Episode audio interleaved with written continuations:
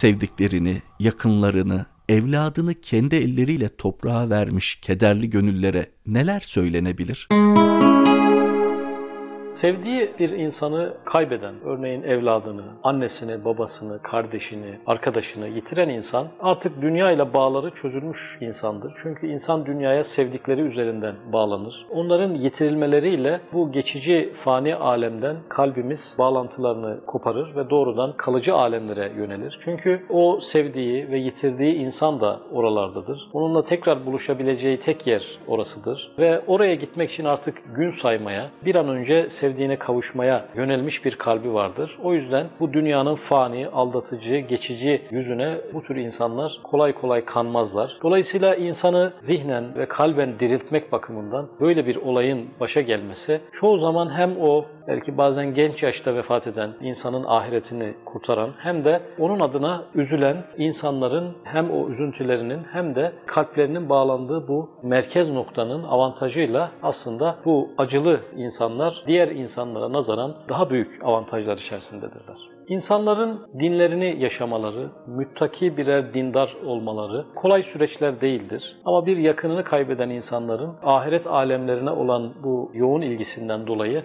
daha bir suhulet içerisinde, daha kolay bir süreç yaşayarak kendi dinlerini ve maneviyatlarını daha sağlam temellere oturttuklarını etrafımızda bu yakınlarını kaybetmiş insanlardan çok rahatlıkla gözlemleyebiliriz. Rabbimiz bir kutsi hadiste iki emniyeti de, iki korkuyu da bir arada vermem buyurmaktadır. Bunun anlamı dünyada zevk-ü sefa içerisinde yüzen insanların ahirette sıkıntılar yaşayacağını, dünyada sıkıntılar içerisinde bir ömür süren insanların da ahirette ferah bir ortama kavuşacağını ifade eder. Elbette bu dünyanın en acılı insanları yakınlarını toprağa kendi elleriyle emanet etmiş insanlardır. Dolayısıyla bir manada dünyaları kararmıştır bu insanların. İşte bu kararan dünya aydınlanan bir ahiretle sonuçlanacağı için o insanlar açısından büyük birer fazilet sayılabilir. Yıldızlara ait gerçek ışıkların görülebilmesi için yaşadığımız şehirlerin yapay ışıklarının sönmesi icap eder. Işık kirliliğinden dolayı o yıldızları şu an göremiyoruz. Aynı mantıkta ahiret nurunun kalpleri aydınlatması için dünyaya ait alakaların sönmesi icap etmektedir. Özellikle bu yakınlarını kaybetmiş, birer vefat musibeti yaşamış insanlar dünyevi ışıkları söndüğü için onlar doğrudan ahiret nuruna muhataptırlar ve o nur tarafından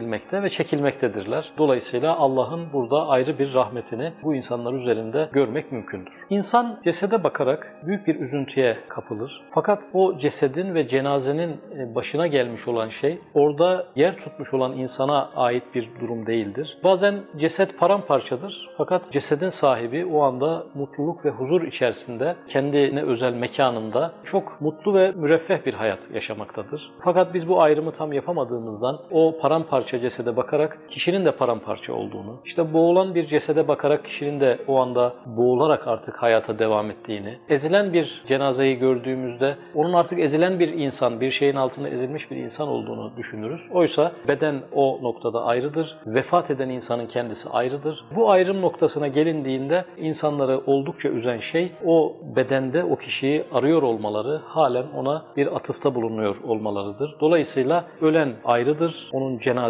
ayrıdır. Bu ayrımı yapmadığımız müddetçe insanın acıları katlanarak büyüyecektir. Daha dün bizimle birlikte olan, bizimle gülümseyen, bizimle konuşan, bizim dünyamızda sımsıcak haliyle var olan insan şu anda yoktur. Bu yokluk bizim içimizi acıtan, inciten bir yokluktur. Fakat bilmemiz gerekir ki insan vefat edince ölmez, yeni bir hayata dirilir. Biz nasıl 9 ay anne karnında kaldık ve onun ardından çok daha canlı bir hayata ulaştıysak, vefat eden insan da şu andaki hayata göre daha canlı, daha gerçek bir hayatın içerisine, daha büyük bir varlıkla doğmuştur. Fakat biz onu bir yokluk olarak, bir canlılığın tükenişi olarak, bir donuk beden olarak algıladığımızda çektiğimiz acının aslında müsebbibi, sorumlusu kendi bu yanlış bakışımızdır. Aslında Hazreti Adem'den bugüne kadar hayatın sonlanması anlamında bir vefat olmuş değildir. Yalnızca biyolojik bedenini kaybedenler olmuştur. Biyolojik bedenini kaybedenlere biz vefat etti ve öldü diyemeyiz. Onlar kendi özel bedenleri içerisinde, yeni yaşamları içerisindedirler. Dolayısıyla ölüm olmamıştır ve hiç olmayacaktır. Sonsuza kadar bu insan hayatı için geçerli bir kanun olarak devam edecektir. Ölüm olmayacaktır ama ölüm için üzülenler, ağlayanlar, kendisini yıpratanlar elbette elbette olmaya devam edecektir. Vefat eden insan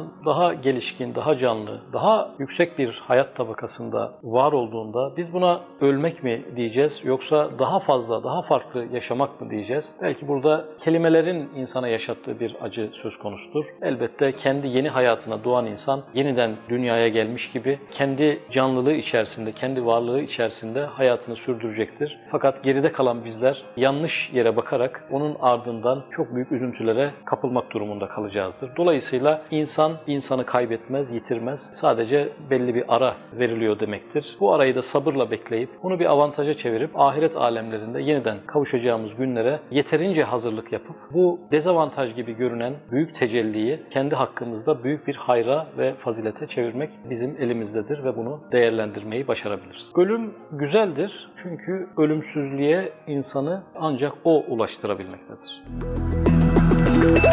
Thank you.